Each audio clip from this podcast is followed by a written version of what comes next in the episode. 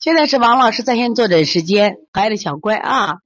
那么小乖呢，他是650小乖。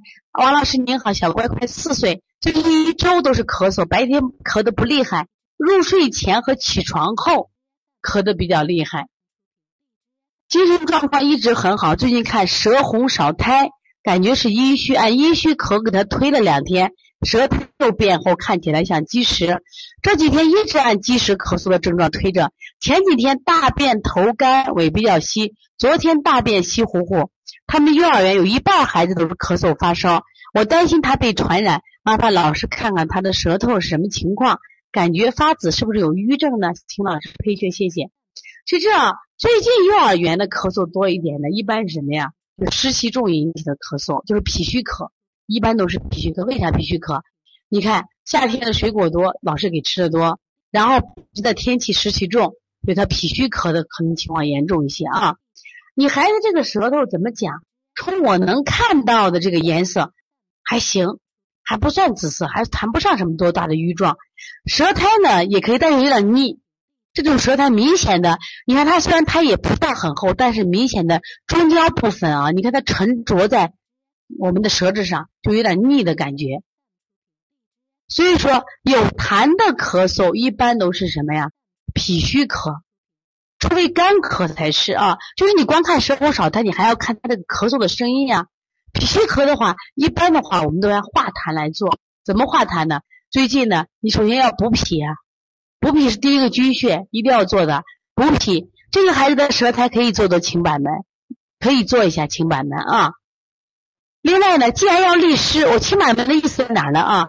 这个军穴是补脾，清板门的意思在哪？你看它有点腻的苔，有点稍微有点厚，但是呢，这个孩子的苔我发现不黄的有点白苔，不黄是有点腻，你可以再做点外劳宫，做外劳宫。为什么做外劳宫？外劳宫它因为它是化湿呢，它化湿呢，那湿要它燥湿，它也没有了。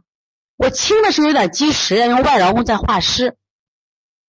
一定记住啊，可以加上补肾阳，把补肾阳可以加上啊，补肾阳加上。然后化痰的手法，像四横纹就是化痰手法。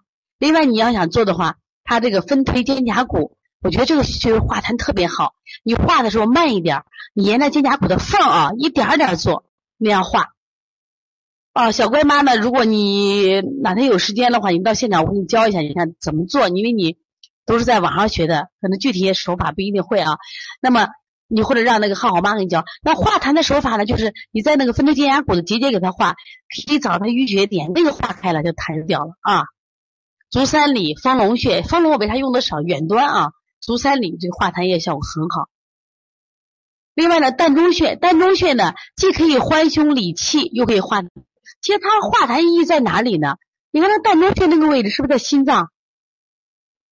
特别是我们因为有寒湿引起的痰，那个膻中穴啊很正常。这个小孩的舌尖啊，其实不算太红，为啥？正常心肺都会有热一点。我现在看到就是在我的眼里这不算红的啊，就是心肺本身都属于红，肝胆也偏红的都算于正常啊。那么揉心腧或者说是分推膻中，它实际上起到一个温心阳的作用。那温心阳就像我们的太阳一样，它是除雾霾的，就可以什么呀？化这个什么呀？痰啊，化痰。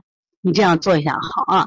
所以从现在开始学习小儿推拿，从现在开始学习正确的育儿理念，一点都不晚。也希望我们今天听课的妈妈能把我们所有的知识通过自己的学习，通过自己的分享，让更多的妈妈了解，走进邦尼康小儿推拿，走进邦尼康的课堂，让我们获得正确的育儿理念。礼貌说声老师好，那奔走就像小火车奔跑，又争气又自豪。小小问号，举手报告，为什么星星不睡觉？它就像晚上的小老师，把我照亮。啦啦啦啦啦啦啦啦啦啦啦啦啦。